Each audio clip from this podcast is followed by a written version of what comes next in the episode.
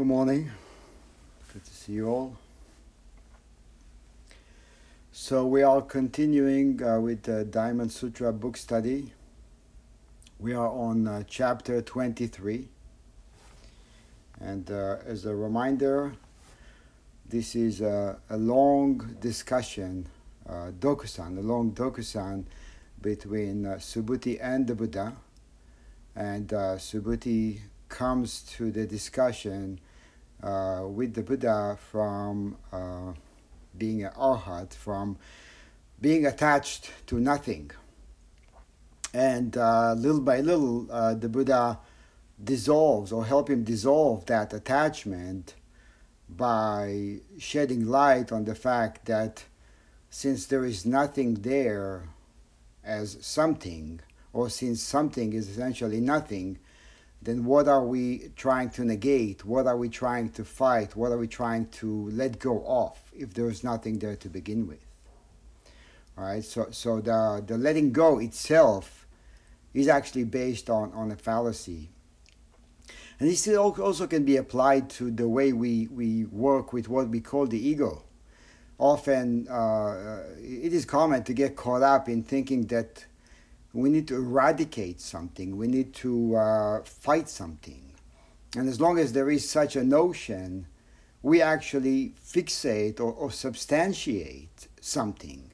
And it becomes a thing. We may call it ego or something else, but it becomes a thing. And it's very important to recognize or realize that, again, since there is nothing there to begin with, how can we eradicate it? The sense of eradication itself validates somethingness, right? So we have to learn from that, from this discussion, and then apply it to our own hindrances, our own emotional, psychological knots. How do we meet them? How much of it is actually substantiated by the way we deal with it on a daily basis? So the Diamond Sutra is very relevant and very fitting to all of us. So, chapter 23. Furthermore, Subhuti, undifferentiated is this Dharma in which nothing is differentiated. Thus it is called unexcelled perfect enlightenment.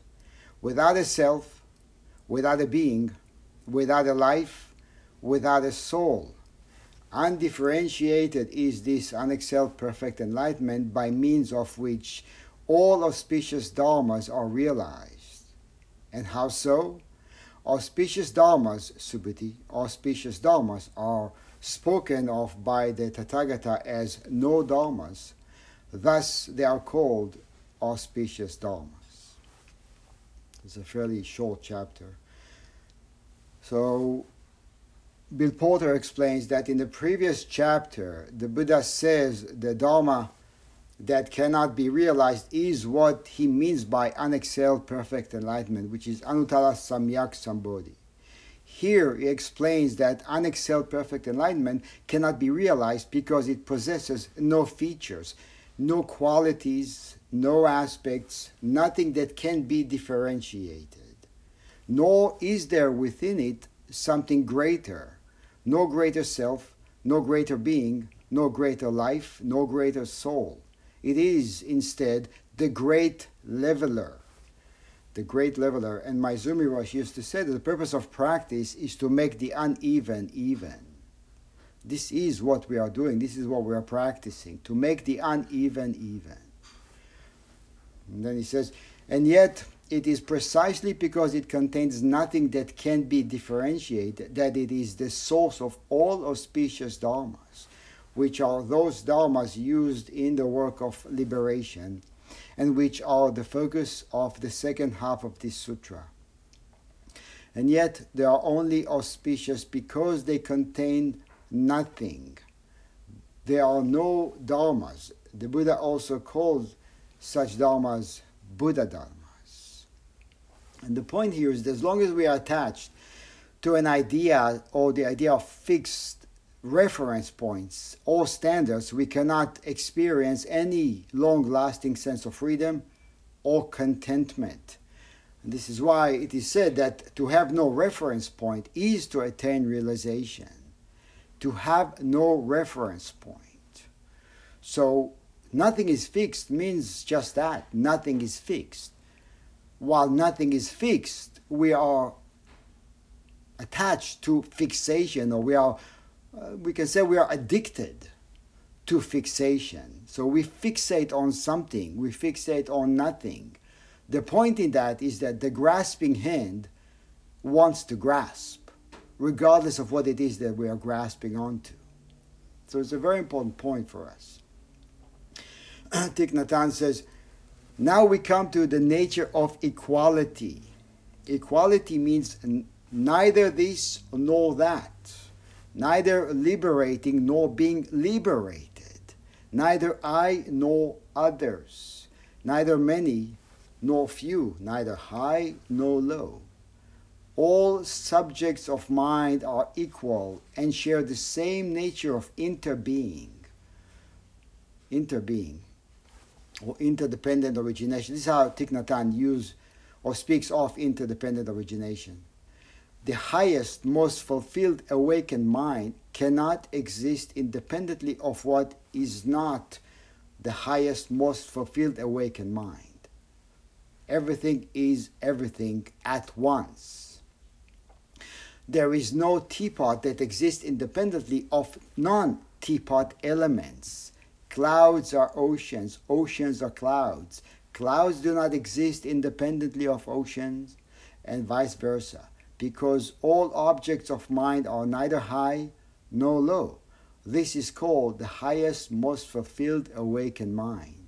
In our thoughts, the moon may be full or new, bright or dim, present or not present, but the moon itself has none of those characteristics. The moon is just the moon. All objects of the mind are equal. Now we can add to that, obviously, that from our perspective, from our point of view, or from where we happen to be standing, the moon does grow or diminish, right, to our eyes, to the way we see it. And the moon is obviously a depiction of realization, right? But in actuality, our view is limited. But the fact that it is limited doesn't mean that we are limited or that the view itself is limited, essentially. The moon is just the moon. All objects of the mind are equal. Huineng says, if one Dharma remains in the mind, feelings give birth to superior and inferior. When we cultivate with a pure mind, how could auspicious Dharmas be exhausted? Thus follows a chapter on cultivating what is auspicious with a pure mind. And again, another paragraph by Bill Porter. In the previous chapter, the Buddha says that he did not find even an atom in the Dharma of enlightenment. Here, he tells us that the reason he found nothing was because such a Dharma contains nothing. What's really important to understand is the way we understand nothing. Nothing for us stands on the other side of something, and this is that one of the things we have to merge. We have to understand that nothing does not stand in opposition to something. Nothing contains something, but nothing does not depend on something. It contains it, it allows it, but it's not dependent on arising or vanishing somethingness, whether it's in the mind or external. And he says, in describing what is imperceptible and ungraspable, the Buddha uses the Sanskrit samma, undifferentiated. Normally, samma means even or level, as in level ground. Here, however, it refers to the absence of anything that can be separated from or distinguished in the Dharma body of enlightenment. So, this Dharma is equal, no high, no low. How do we understand that? What does that mean for us in everyday life? In the way we think, what we meet, how we deal with what we meet, how we feel about ourselves, how we feel about the world around us. What does that mean? This Dharma is equal, no high and no low, no you, no I.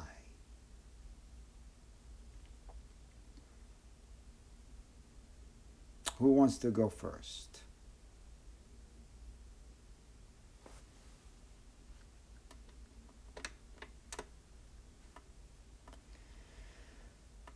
How about Tairyu today?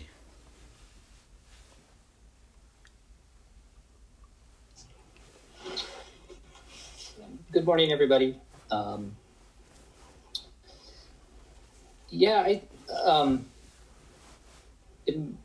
Thinking about, the teaching being no high, no low, to sort of think about it from the perspective of the teacher, I often find that, especially in students want sort of easy answers to complex situations. So when they learn something, they sometimes go, oh, great, I have this answer, and now whenever X happens, I can just do Y.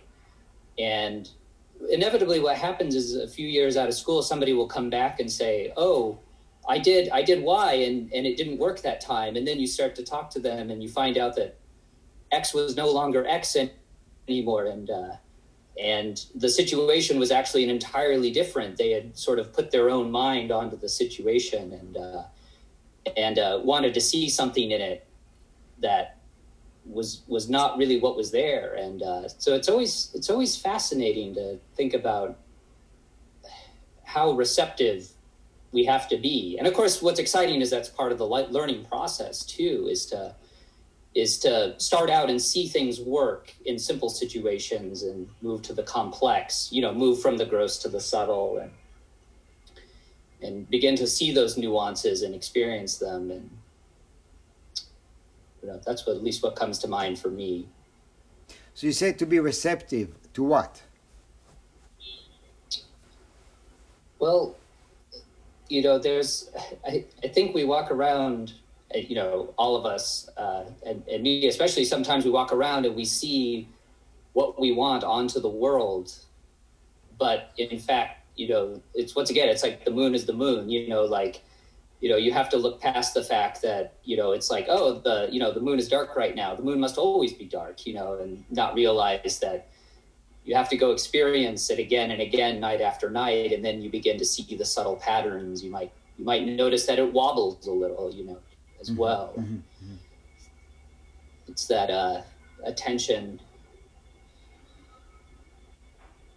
Yeah, so to be receptive to not knowing, right? So the eye has its limitation, right? But in the way we use it, but it doesn't mean that there is a limitation. The eye is limited. It can see what it can see, right? From where we stand. But that does not mean that things are essentially limited to what the eye sees, right? So to be open to not knowing, to be open to having no ground to stand on, to be open to the simple fact that nothing is essentially substantiated, right? There's nothing upon which to rely, right? So as we, you've heard before, the bad news is that we are free falling. The good news is there's no ground, right? And the problem with falling is not falling. The problem with falling is the impact, or the but if there are no parameters, what's the impact? The impact has to do with an idea of parameter, the idea of a ground that is firm. But if there's nothing there, or there's nothing here, we should say, that's probably better. There's nothing here.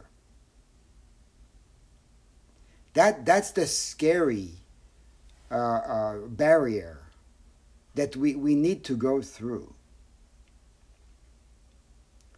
And it's important that we understand that we have to go through that imagined barrier. It is a barrier because we imagine it to be that, and the imagination is so strong that it makes it so. So the thought of makes it so. And that's, so to be receptive, I think it's a good point, you're right, to be receptive to that, essentially. Mm-hmm. And then to go study, right? So then, yes, there is a teacher. And that essentially, that's what makes it all upaya, right? There's nothing there, but there's a lot of upayas, we can say. Yeah. And then we are free to work with upaya. Rather than be abused by or use upaya, right? Which often can happen, obviously. But yeah, thank you. It's good. Daibo, you want to say something today? Hi, everyone. Can everyone hear me? Yeah. All right. So earlier, we've been talking about dharmas for a while now in the Diamond Sutra. And so Bill Porter says, thus in teaching the dharma, there was nothing Buddha could teach. All he did was protect beings from misconceptions by teaching them not to give birth to views and to get rid of their attachments. Students should realize this is all that he did. So what comes to mind to me is that when we look at the unevenness of things, unevenness of our lives, it really, that unevenness is created by us, in the sense that all dharmas are necessarily equal, equal in the sense that they have no fixed position, mm-hmm. that they're constantly in the state of flux, in a nexus of cause and effect, of which we are part also. So when we talk about things being uneven, it's because I think we attach certain preconceived notions to them that may not be there, that may be coming from, you know, deep inside our own experiences and deep inside our own lives. So similar to the story that Tyru just gave about his student trying to take a fixed solution to a problem and then applying it at a later date when the problem wasn't the same. I see myself, I know, I do that all the time. And it's one of those things that I constantly try through my practice to, you know, be aware of, to recognize. So that's what comes to mind to me in this concept of unevenness in our lives. So unevenness, so we can say truthfully, right, that Reza is taller than me, right? That will be correct, right? So saying that, stating a fact, right, which is a fact, is that an issue? Or how does that become an issue? Well, it can, you know, high and low do become an issue. How does something like that, high and low, factual high and low, become an issue? And where is the evenness in high versus low? Well, it becomes an issue if I think I'm too short, right? And I wish I was taller. Then it becomes an issue. It's not an issue if I look at Reza and I'm like, oh, look at how tall he is. That's awesome, right? Or look at how tall he is. That's it. Mm-hmm. You know, then it's not an issue. It only becomes an issue if it's something that I feel in my own mind diminishes me or exalts me, mm-hmm. right? It goes both ways. Right. So tall is complete in and of itself. Short is complete in and of itself, right? So any level, so we look at a ladder, for example, right? Any rung on that ladder is in and of itself complete, is in and of itself wood. If it's a wood, happens to be a wooden ladder, right? It's not better wood up there than down there, down below. It's not a better quality wood, right? As we may think. It's wood. It doesn't matter, right? It doesn't matter because there is nothing at the beginning, there's nothing in the middle, and there's nothing at the end. Right. So right. Think of the using that analogy, think of climbing up the ladder to clean out your gutters, right? Mm-hmm.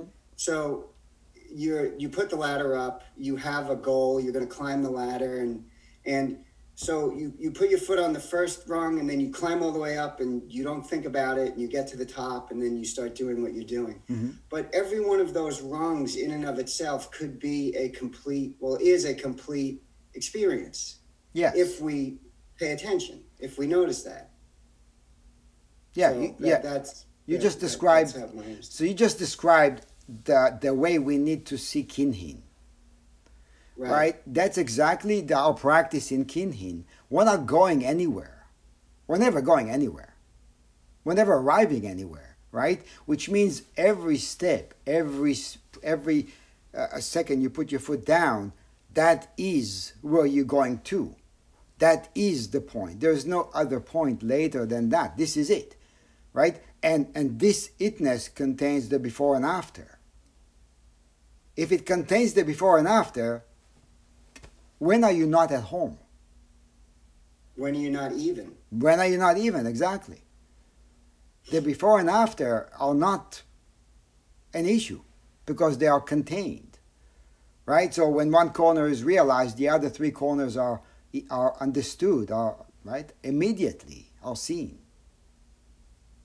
They're realized with the one corner. The other three are realized.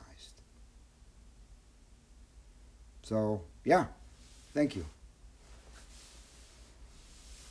Okay, so we can move on, but maybe a couple more expressions. How about Sogen?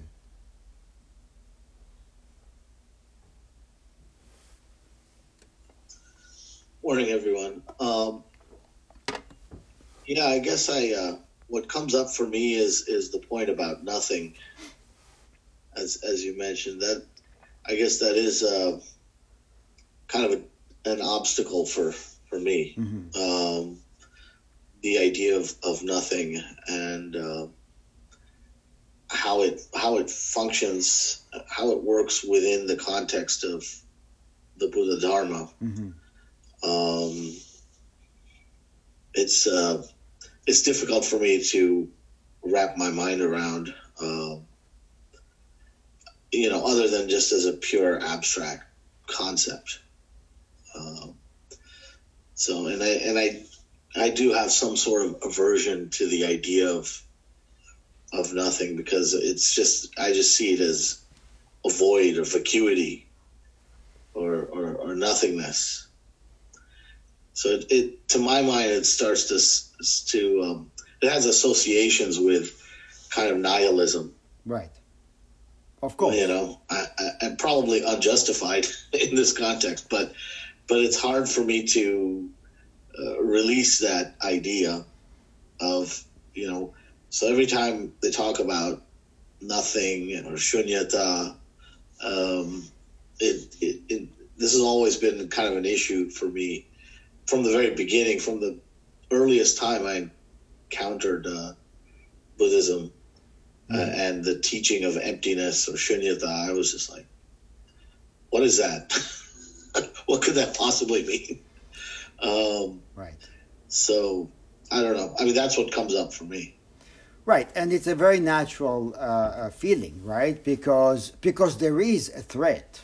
There is a threat, right? There is a threat to so when we encounter teachings of shunyata or nothingness, this is perceived as a threat to me because I am a thing. I see myself as a thing, and I see myself as a thing, a part of other things, right? So, right, there are many things out there, many people out there, right? And I am one of many, right? So I see myself separated from.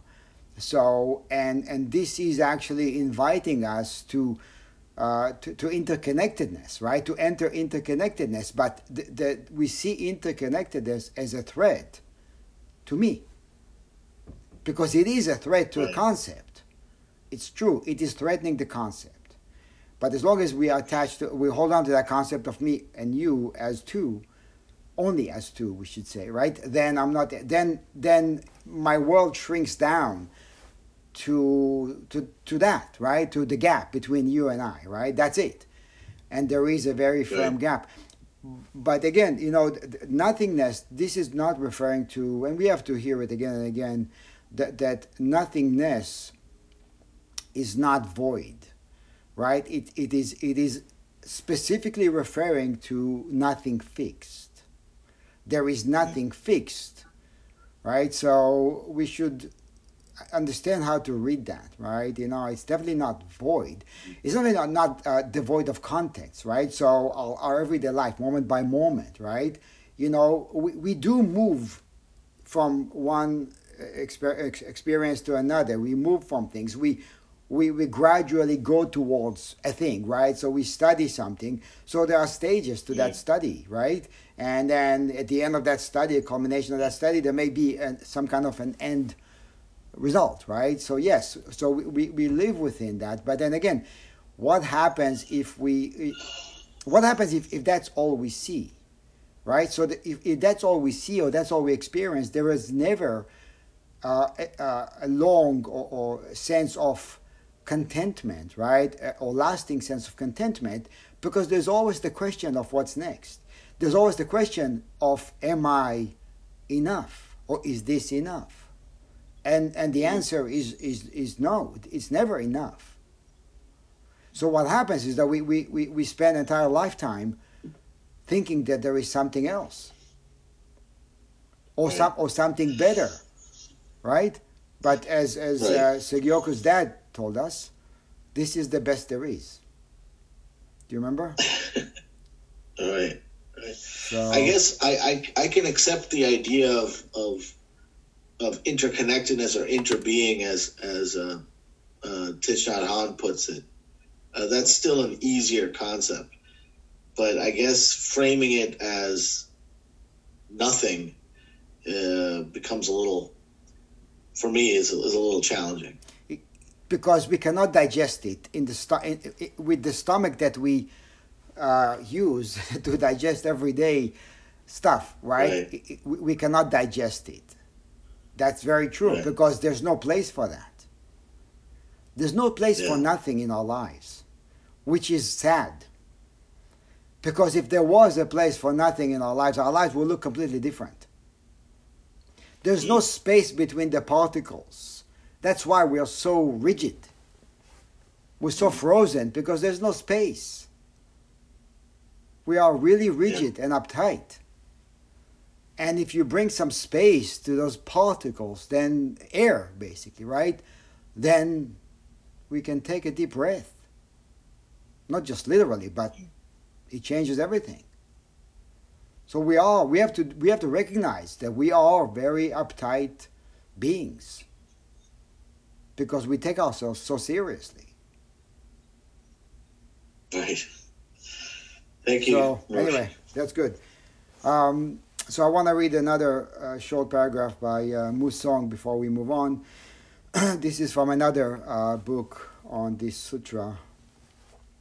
Musang says, this section is a continuation of the discussion from the preceding section. Although the Anuttara Samyak Sambodhi is called a Dharma here, it is to be understood that this is a linguistic use only. As an experience, Anuttara Samyak Sambodhi is identical to the absence of all conceptual categories, including dharmas, self, person, being, and a living soul. When all conceptual categories are absent, and when one is not deluded by contrary points of view, this is the realm of wholesome dharmas, and then no parameters, because it is not at odds with anything. This is an important point, right? It's not, nothing is at odds with anything. Nothing, essentially, is because nothing stands in opposition to anything else, because everything is, but in and of itself, complete. If it's complete in and of itself, how can there be an issue there? Where is the issue, right? So if each of us understands that we are complete in and of itself, just like that, then this is fine. It may not be pleasant, it may not feel good, but still, that does not make it an issue or doesn't make us separated. So because it is not at odds with anything, but is fully inclusive of everything without distinction. This realm can only be experienced and cannot be conceptualized. We should say that again and again and again.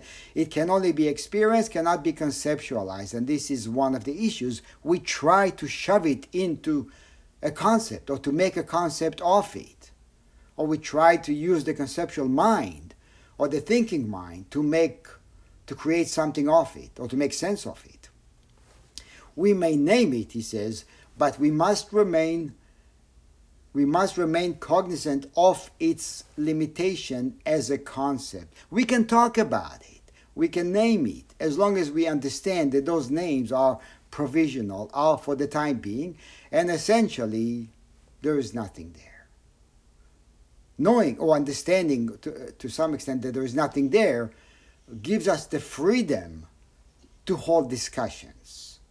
If we don't understand to some extent that there is nothing there, we are trapped by our own discussions, by our own words. So, it's a good point, good chapter. So, before we move on, Rezan, you want to say a few words? From a philosophy perspective?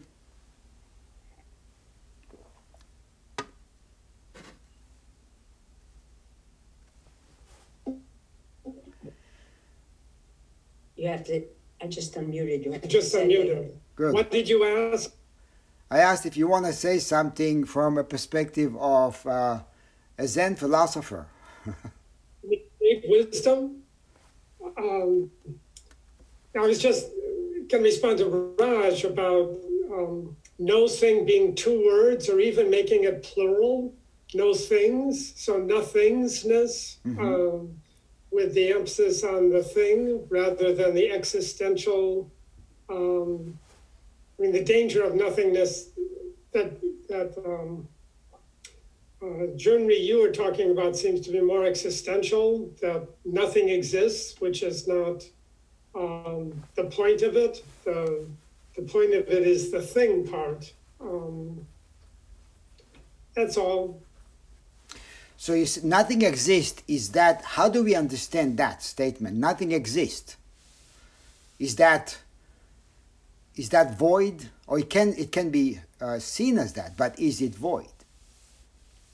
No. That's what... Nothing exists. Here it is. Right? Here it is. Because nothing exists. It does exist. It exists as this. This pen. You can use it. That's exactly. You could use it. You can taste it. You can eat it. You can cook it. You can do whatever you want with it. Right? This is nothing exists. The only way nothingness manifests is through somethingness. So nothing exists as something. So that nothing exists is affirmation, not negation. We hear nothing exists as negation, right? But it's actually affirmation of all things. So when you... So kind of... Yeah, go ahead. So one of the critical, I think, moves is around upaya. You can use things for upaya. And if you think of nothingness, you might think that you can't use anything. But you can use everything as upaya, but it's only as upaya. It's only as skillful means for the present situation and your present, and it doesn't mean that there's any sort of existence that continues into the next situation. More than upaya. Okay, is that we, human beings want to keep taking whatever I succeeded with yesterday into tomorrow. Right. That, this must work because it worked the last time. And that's where we get into a lot of trouble.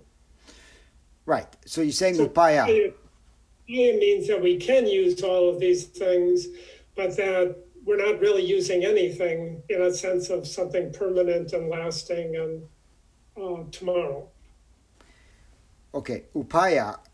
Upaya also, we have to know how to use that word, right? Because upaya doesn't mean it's just a thing to be used. In this case, because nothing appears as something, something is a gateway to nothing. So I can realize everything is actually potentially a gateway to realization, because nothing is here. If we understand that nothing is here, then that we cannot dismiss it as this is just upaya, because everything essentially is a gateway to that realm of nothing. Well, right? Everything is teaching nothing. Upaya.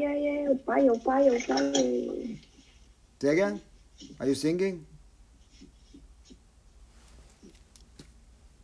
Was that the count? I don't know. Jusvi, did you want to say something?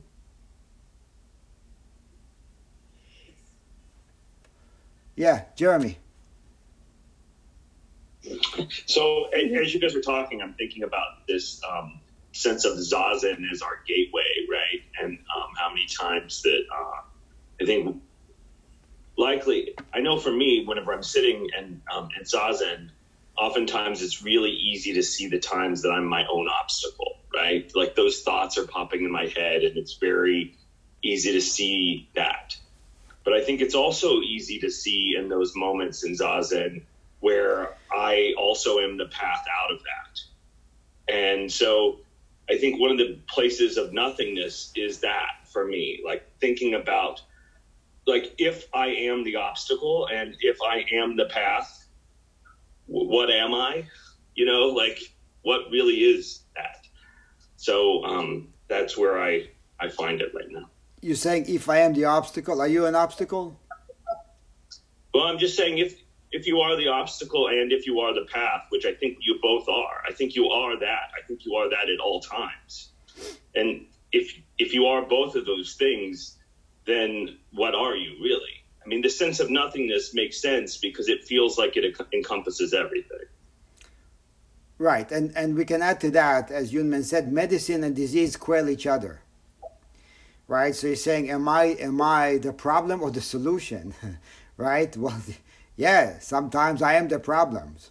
Or often I am the problem, but then I am the solution too. I think as people, we have this deep need for... reinforcing our perspective or our sense of borders. You know, it reinforces our story or whatever. I was reading this morning a story from Thich Nhat Hanh about him sitting and watching a leaf. Mm-hmm. It was a heart-shaped leaf on a tree, merely appropriate for today, you know, as we have like a few leaves left on a tree. And in some ways, that leaf, was it birthed by the tree or was it the mother of the tree?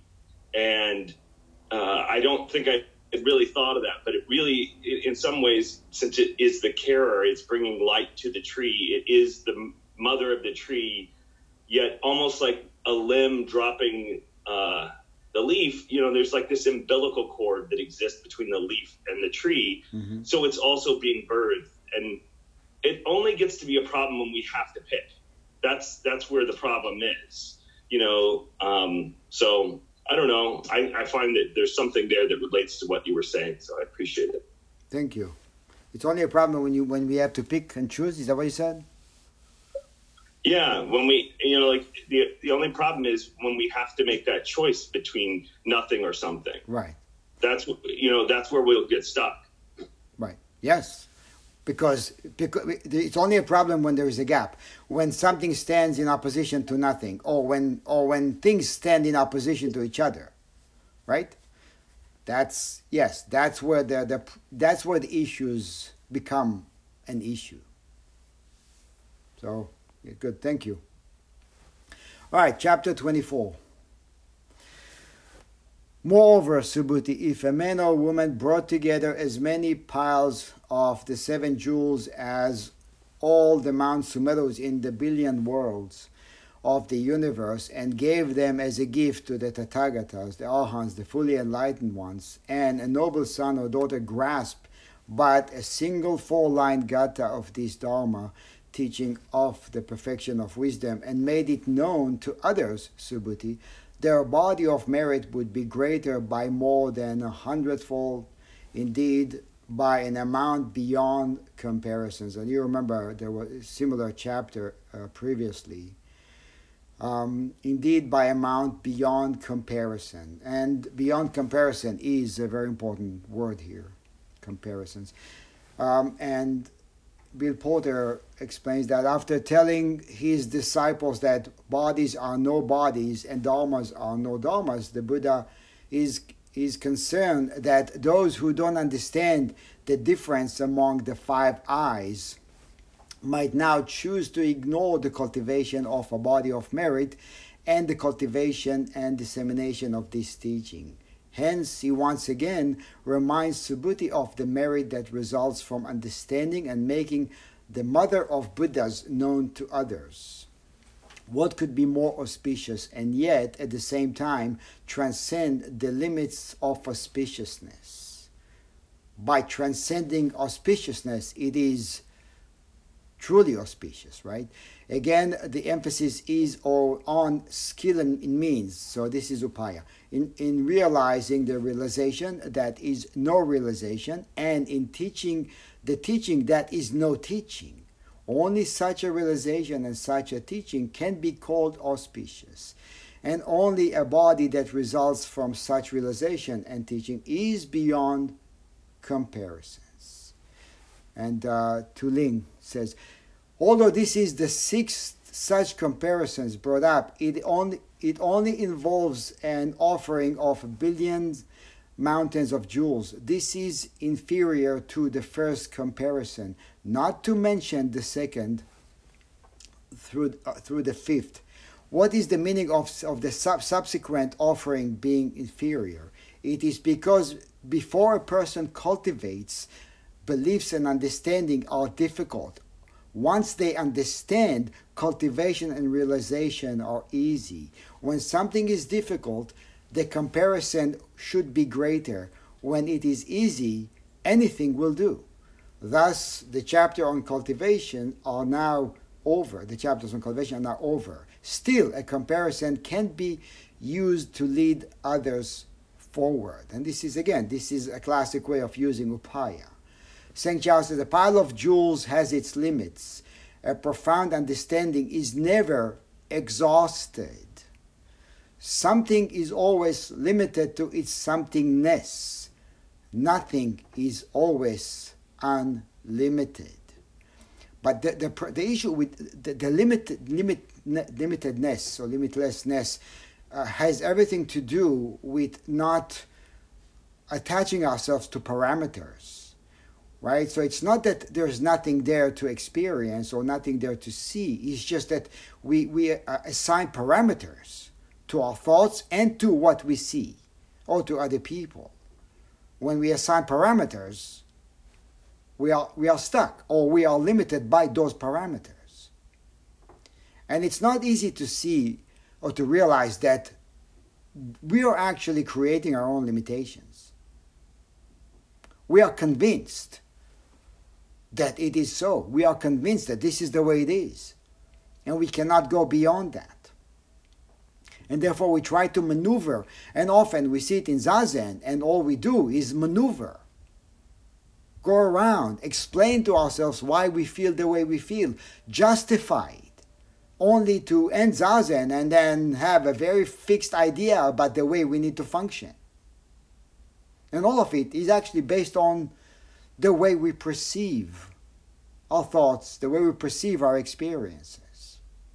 So it's very, very important to see that in relation to our own practice, because it's very personal. We're not studying anything that is external in terms of experience. We are studying, what we're doing is just so we have a better understanding of how to deal with our own thoughts and emotions, our own experiences. So I'm going to read a little bit more and then and open it up. Sheng Yi says, to gather as many jewels as the Mount Sumeru's and use them as an offering naturally results in great merit. But it is an offering by the self, and the resulting merit is obtained by the self. This is karmic merit, and such merit doesn't last. By reciting, we gain merit, and by upholding, we gain wisdom. By using merit to aid wisdom, we can see the marvelous reality of the Dharma body. And after we see our nature, if we explain this to others, others will be able to see their Buddha nature. The merit from seeing our nature and becoming a Buddha is everlasting and free of karma. It is inexhaustible and endless. How can the karmic merit from an offering of the 7 jewels compare? Well, how can anything compare to that? Right? So the point of sharing with others, if we practice and have some realization, again, without comparisons, some sense of realization, and we share it with other people, is there anything greater that can be shared with others? What does that do? What kind of a gift is that to the world? Right? Bodhidharma said the greatest gift you can bestow upon the world is the gift of self, which means to let go of parameters. When we let go of parameters, all there is just that gift. So our existence, right, our version of existence of nothingness becomes a mirror to others. And it's not that we have to look in a special way or specific way. It has to do with how we move about in life, how we speak to other people, what it is that we choose to focus on. Where is my attention going? Where is my awareness going? It has a lot to do with discipline, actually. And I'd like to bring that word again and again once in a while to remind us all that without discipline, it's not going to work. Not that we don't have what it takes, and not that we are essentially not a Buddha, but without a discipline, karma will take over. And then we will justify doing something else, speaking in a different way, and making different decisions. So, any questions, anything to share about that?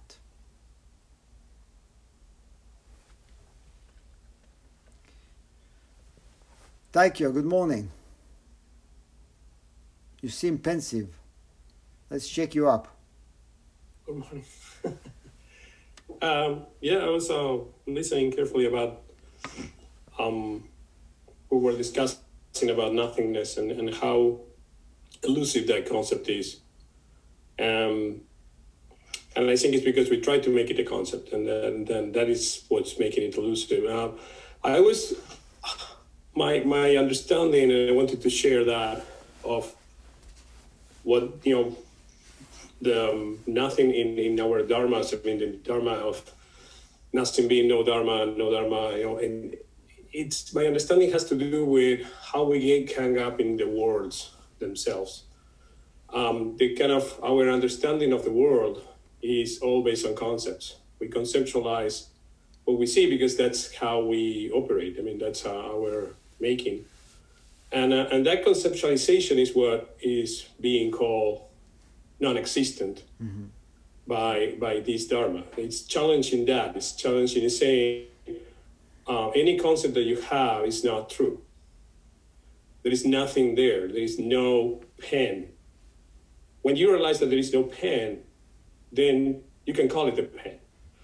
And what it means is that we tend to have a very rigid understanding of anything that is tossed to us, and any rigidness of, oh, this is, I know what this is. Mm-hmm. This is, I use this for writing. I do this for, and then it's very easy, and I see it in myself many times. It's very easy to don't see how that tool or that whatever is going on that we use in a certain way. It can be used in many, many, many other ways, and it really is not what we think it is. It's just, we can use a pen as many things. However, the only thing we see most of the time is just a pen, and we use it for writing, and that's it. And so that is what is being challenged in the nothing. And I think, we get hung up into void into nothing being a problem. But what he's saying is that there is no concept that describes what you're seeing, because ultimately we don't know what we are. We don't know anything around us. We don't understand fully anything. So we can use that limited understanding to operate, but we shouldn't be hung up into that limited understanding being something that is the reality of what we see. And that's how, I mean, I hope it helps. You know, that is how I perceive it. I was hearing this and talking about the whole nothingness and how we have this wording that was very confusing when I started reading Diamond Sutra, the whole thing about, because it is not this, you can call this, you know, and it's very confusing. But, you know, when you ultimately, you understand that it's talking about two different things. It's talking about, well, I mean, if you attach to the concept, I mean, when you see that there is no the concept that you have of this is not real, that the thing that you see is not understandable, it's unfathomable, it's really not something that you can grasp fully. When you understand that, then you can call it whatever you want and use it in whatever upaya it needs or it requires. So, I mean, I guess that's what I wanted to share the most when I was listening. And, you know, that's at least my see of my take on that. Thank you. So you went back to the pen, right? But, you know, the pen, when we understand or experience that the pen is, that the whole world is a pen. The whole world is a pen. Then this is the jewel. This is the jewel, right? And you are the jewel, because the whole world is you. Then how does that change everything, right? We have to see that. We actually stop and think, well, wait a minute, you know, I what am I doing? How am I using it? How am I living my life? That's a good point. I mean, I think, you know, the corollary to understanding nothing is part of what we chant every morning on Sundays, which has to do with no gain. Right. You know, so Avalokiteshvara, Bodhisattva realized the Prashna Paramita, and he's saying, well, there is no gain. There is no gain, there is no losing, there is nothing that is really being changed by my actions or by whatever it is. And so that gives you a lot of freedom, and that is a corollary from understanding the nothing.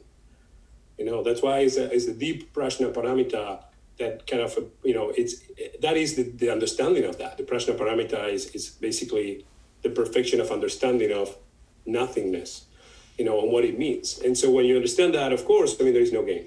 And when there is no gain, then your actions are different, because you're not attached to whatever you're trying to accomplish as something that is really needed or really, you know, something that is important for you. I mean, you are just, oh, okay, so I'm going to go up and do the gather. But it's not necessary that, I mean, like, it's not a problem if that doesn't pan out the way you want it. If the stair is not really that day. If you go up there and you don't find any leaves, or if you find too many leaves and you cannot do it in one day, all those things that tend to aggravate us are because we are always thinking about the gain and the process as something that we need to accomplish, instead of just going up the ladder just to go up the ladder, and then seeing what is there and you know, understanding that and see, I mean, and acting at every second based on what we see and what is exposed. You know, and how suchness expresses itself at that moment. Right. That I think it's a big corollary, that understanding of no gain from the nothingness, and that is why you know it's so attached in this sutra. Yeah, so at least how I see it. And it's a continuation from the previous chapter, right? That, you know, this Dharma is equal, no high, no low. Then no high, no low actually help us realize that everything is precious, and that naturally leads to the practice of appreciation. Naturally leads to the practice of appreciation, right? Because if we don't appreciate our own being as this precious nothingness, then what do we mirror to the world, right? What do we remind the world, right? When we walk around with a sense of lack, What do we remind others? The same. When we walk around with a sense of preciousness, right, with understanding that everything is essentially precious, right, then that's what we mirror to the world. That's what we awaken in the world and in others, because we are of the same nature. And that nature has also the ability or propensities to cause harm, to doubt, right? That, oh no, that cannot be, I cannot be it, that cannot be, not yet, right? To self-flagellate. So what happens is we walk around like that, we harbor such feelings and thoughts, and we remind others, no, that's not, you are not perfect, you are not complete, not yet. You still have to do a bunch of things before you arrive at completeness, before you can be called precious. But the most mundane grain of rice is equally it. How can we not be it? Right, it's even understanding of a jewel, because usually a jewel, that's why I said, you know, this creates more karma, more of the same, because there's a self hidden in that. I want to gain merit, or I want to go up the ladder, up to the roof. I'm not there, I want to be over there, I don't want to be here, I want to be there. Right, and that is based on not seeing totality in each particular. But each particular is an expression of the same one totality. So, thank you. A couple more paragraphs. I want to, short paragraphs, two different commentators. Chen Jung says, the fifth patriarch once said, if people are blind to their own nature, how can merit help? And the sixth patriarch added, they spend endless ages at sea searching for pearls, unaware of the seven jewels within themselves. Right? We reject ourselves. Why do we do that? Why do we reject ourselves? What is that based on? Right? And that is definitely deeply karmic. We have rejected ourselves in the past, and we're just going to keep rejecting ourselves in this life, unless we actually stop and take a look. Unless we take a look. Stop and take a look and become aware of that innate preciousness. If we don't do that, karma will prevail. And then the last commentator, Fushi, says, offering jewels in numbers like grains of sand only creates the basis for more karma and does not compare to the contemplation of selflessness. The end of delusion is called reality.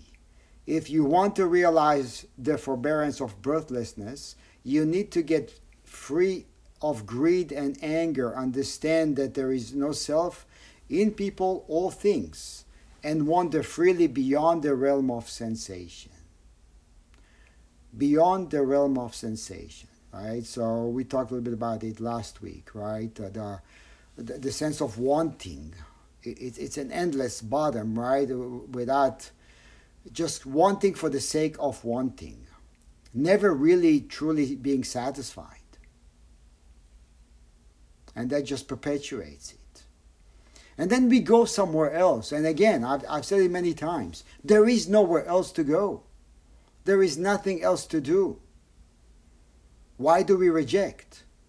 And the reasons are very firm. I reject because of this, because of that, because of him, because of her, because of what I heard, because of what I didn't hear. Because they like me or because they don't like me. It never ends. Wherever we go, we're going to find the same mind that essentially is going to say the same things in different versions. So why wait is the question. So, should we move on, or any last words on this chapter? Yes. Seido, good morning. Good morning. I was sitting here listening, and I finally feel like I'm starting to understand the idea of the gift is no gift. And I was thinking it's because if I am myself at all times, then I'm not trying to teach or give anyone anything else. And therefore, I am able to teach others to be themselves, right? Mm-hmm. If I am just myself, then I was just thinking that if I'm not gaining from an interaction, therefore I am able to gain from the interaction because I'm not looking for anything in the interaction. The interaction is just the interaction for itself. Right. And then therefore I'm able to gain from that interaction through not wanting. So you gain, what do you gain? Well, what I'm thinking is that I gain learning more about myself, that you could be in a situation and not have a desire to get anything out of it, to be even out of that situation, to just be in that moment, that situation for its own sake. And once you're comfortable with that, you've gained from that experience. And if you can be in that moment long enough and have that, by not teaching other people how to do that, they will see from your example how to be that way. Yes. Teaching, you're teaching. Right. And I think the word gain may be we can use it in a different way. We gain an understanding, maybe, right? So our understanding expands. And I think that's what you, correct me if I'm wrong, but I think that's what you're trying to say, right? We gain a vantage point, right? From which we can see a larger perspective and see the totality within the particular, right? But the thing with that is very important is to allow ourselves, or to give ourselves permission to be authentic. If I'm not authentic, then I cannot reveal that. And often I'm not authentic because I have good reasons, I think, to not be authentic. Or I think things are preventing me from being authentic, whether it's things or other people or circumstances, right? I am unable to be authentic right now. Is that true? Is that true?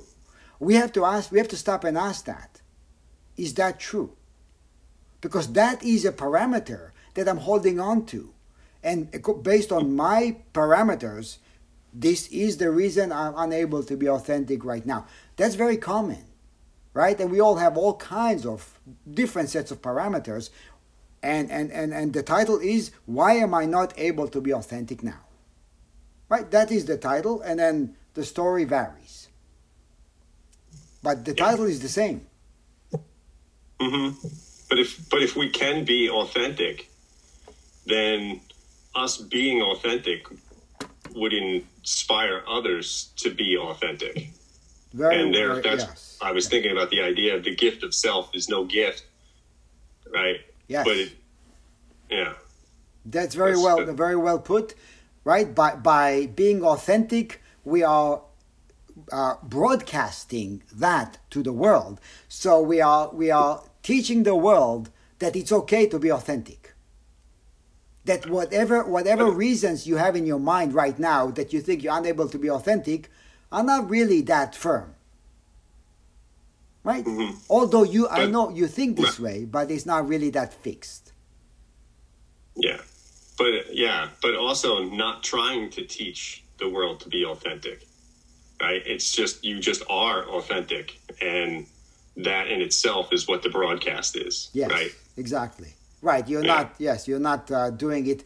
It's not, the intention is not to do it for the sake of that. It's to do it because what else should we do? I mean, yes, we could do other things, but is that really how we want to go through this life, right? Mm. I mean, that's the question, right? How do I want to be here, right? Because as long as I think that I am unable, I have good reasons to not be authentic, I will find reasons to not be authentic everywhere and anywhere. Mm-hmm. Yeah. But what about now? What we have to ask that question. Why not now? Mm-hmm. Why not be authentic? I don't know. I feel like I made a good enough step forward in my understanding of Buddhism right now that I am not looking to answer that question at the moment. Right? I've answered enough questions for myself now. Well, it's not as much as of a question as much. It is actually not a question to be answered in that way. You know, it's like, yeah, why not now? Why the hell no? That's it. Mm-hmm. Yeah. So I'm not asking you. I'm saying why not? Mm-hmm. The hell with the reasons. Of course, I have reasons. But so what? Yeah. Right? I have reasons to not be authentic. But so what? Mm-hmm. Anyway, that's a very important point. Thank you. So, yes. Vince, good morning. I think the kind of funny thing about like not looking for something, mm-hmm. it's like not looking for the answer right now, is that typically if you're really not looking, it kind of goes back to the no gift idea where it's almost like, I'm sure we've all had it where you can't find something that you're really looking for the whole day. You've been looking for it everywhere. You've even asked your mom. She doesn't even know where it is. You don't know where it is. And you keep looking for it because now you're frustrated. So you keep looking. And the second you give up, it's right in front of you. And I think that kind of goes along with a lot of the nothing that we've been talking about. That really goes along with a lot of the no gift is a gift, because I think the second we let down our guard of what the, like, I think when my dad was talking about the pen thing, I was like, well, that's funny. Why can't the pen be the art, right? Like literally be the art, become the art of mm-hmm. what you normally do with the pen, which is make the art. Mm-hmm. And so, I don't know. I just thought that, I think that's a great place to be, Sato, to be at the, where I don't know. I don't want to answer right now. And I'm not going to, because why answer it? Almost because I think I'm good where I am now, but being able to say I'm not looking for the answer is what's going to get you to the answer in what I've found, right? Because when you're not looking, you find a lot more than what you were looking for. Yes. And also, that's very good. Thank you. And there's the other thing that as you were speaking, I thought about that, you know, when we are not authentic, we are stingy. I think it's very important to make that connection that we are stingy with Buddhahood. We are disparaging the Buddha by not being authentic. We can never say it enough or dive deep enough into that. We are being stingy, and we have reasons to be stingy based on ourselves. So being authentic is sharing Buddhahood. How do we feel about that? Well, we have about 10 minutes. Actually, you know what? I was going to go into chapter 25, but I think it seems that authenticity is a good point to stay with for a few more minutes. So we will end with that. But where are we at about that? How do we understand the connection between stinginess and lack or unwillingness to be authentic?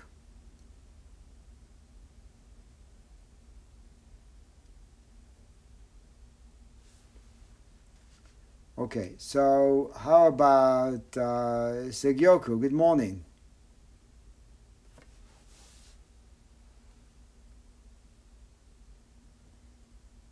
I thought you were going to pick me. That's good. Good taste. No, I think you think I know something about stinginess. Or authenticity. So, authenticity. What? Or authenticity? Well, when there's authenticity, it's exhilarating for me. Mm. And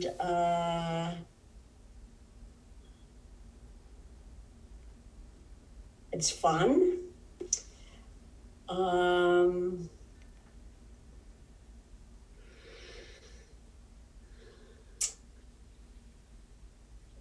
lot of this means that something else isn't there. It's like it's shed. Mm-hmm. And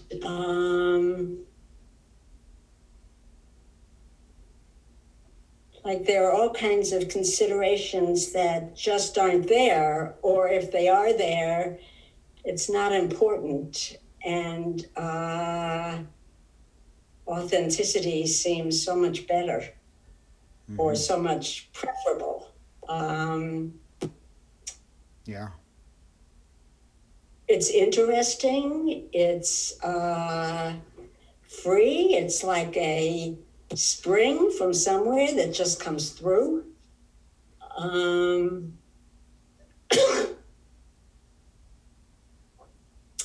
And I'm not quite sure why it gets shut down. I mean, I have ideas about that, but it's such a contrast to the other way of experiencing and being, which I spend a lot of time in.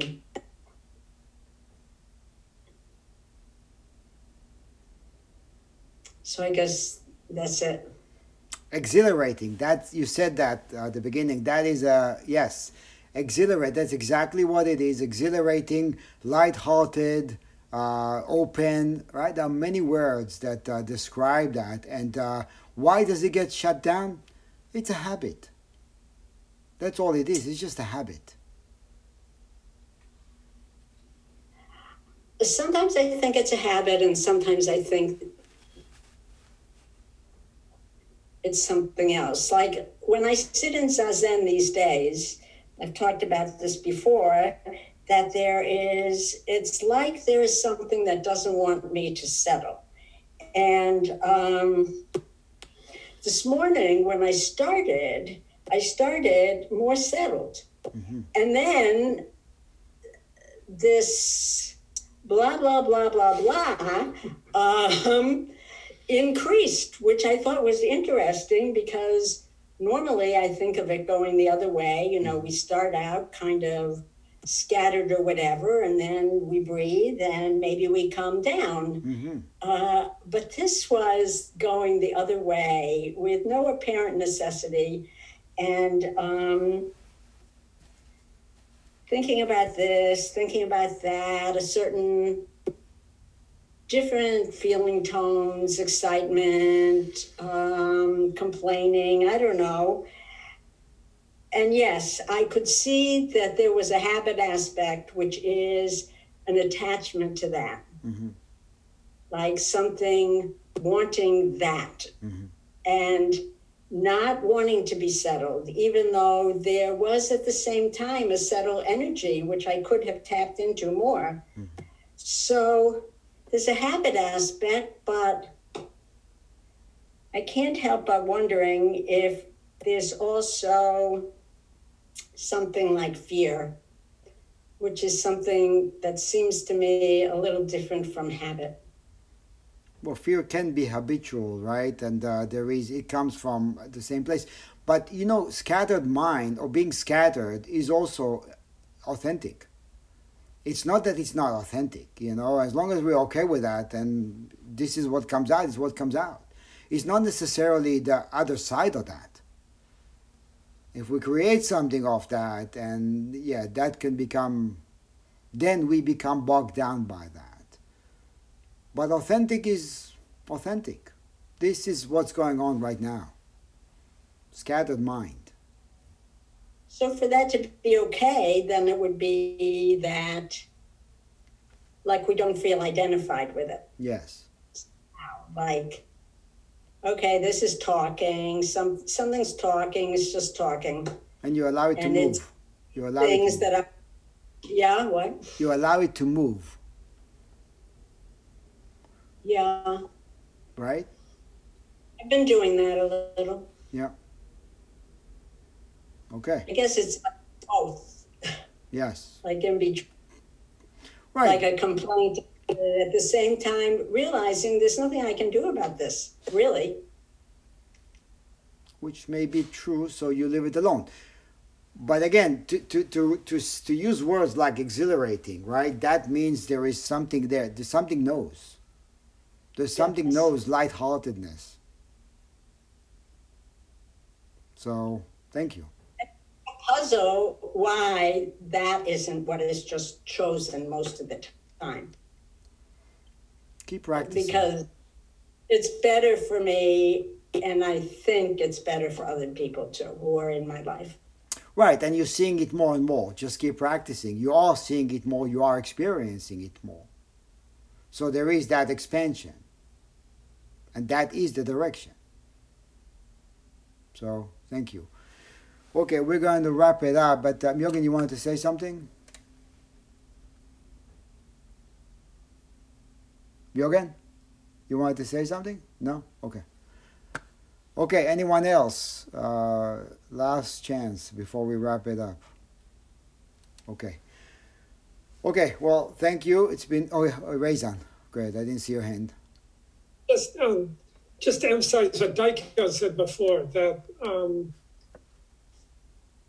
all of these constructions, I mean, the everything of the world is all boundaries that we set through the language that we use and the concepts that we use, and that authenticity, I think, is the realization of something that isn't defined or limited by all of those words and concepts, and that's why it's so opening.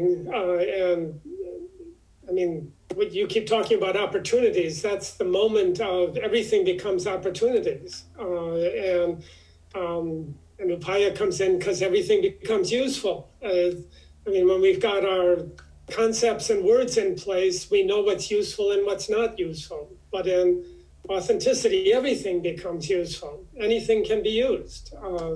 And it's not this closing down. And it's anything can be used because there's so much less of us at the middle of it, sorting things out and making things what they should be and all of that sort of stuff.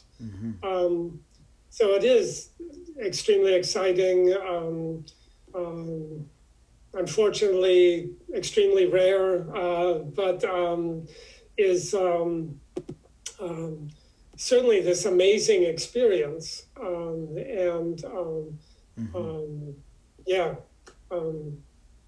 Thank you all. Okay, so exciting and exhilarating. Absolutely. That's good. This is a good way to end the discussion and get out and do something today. Great. Thank you. So to be continued, next time we will begin from chapter 25.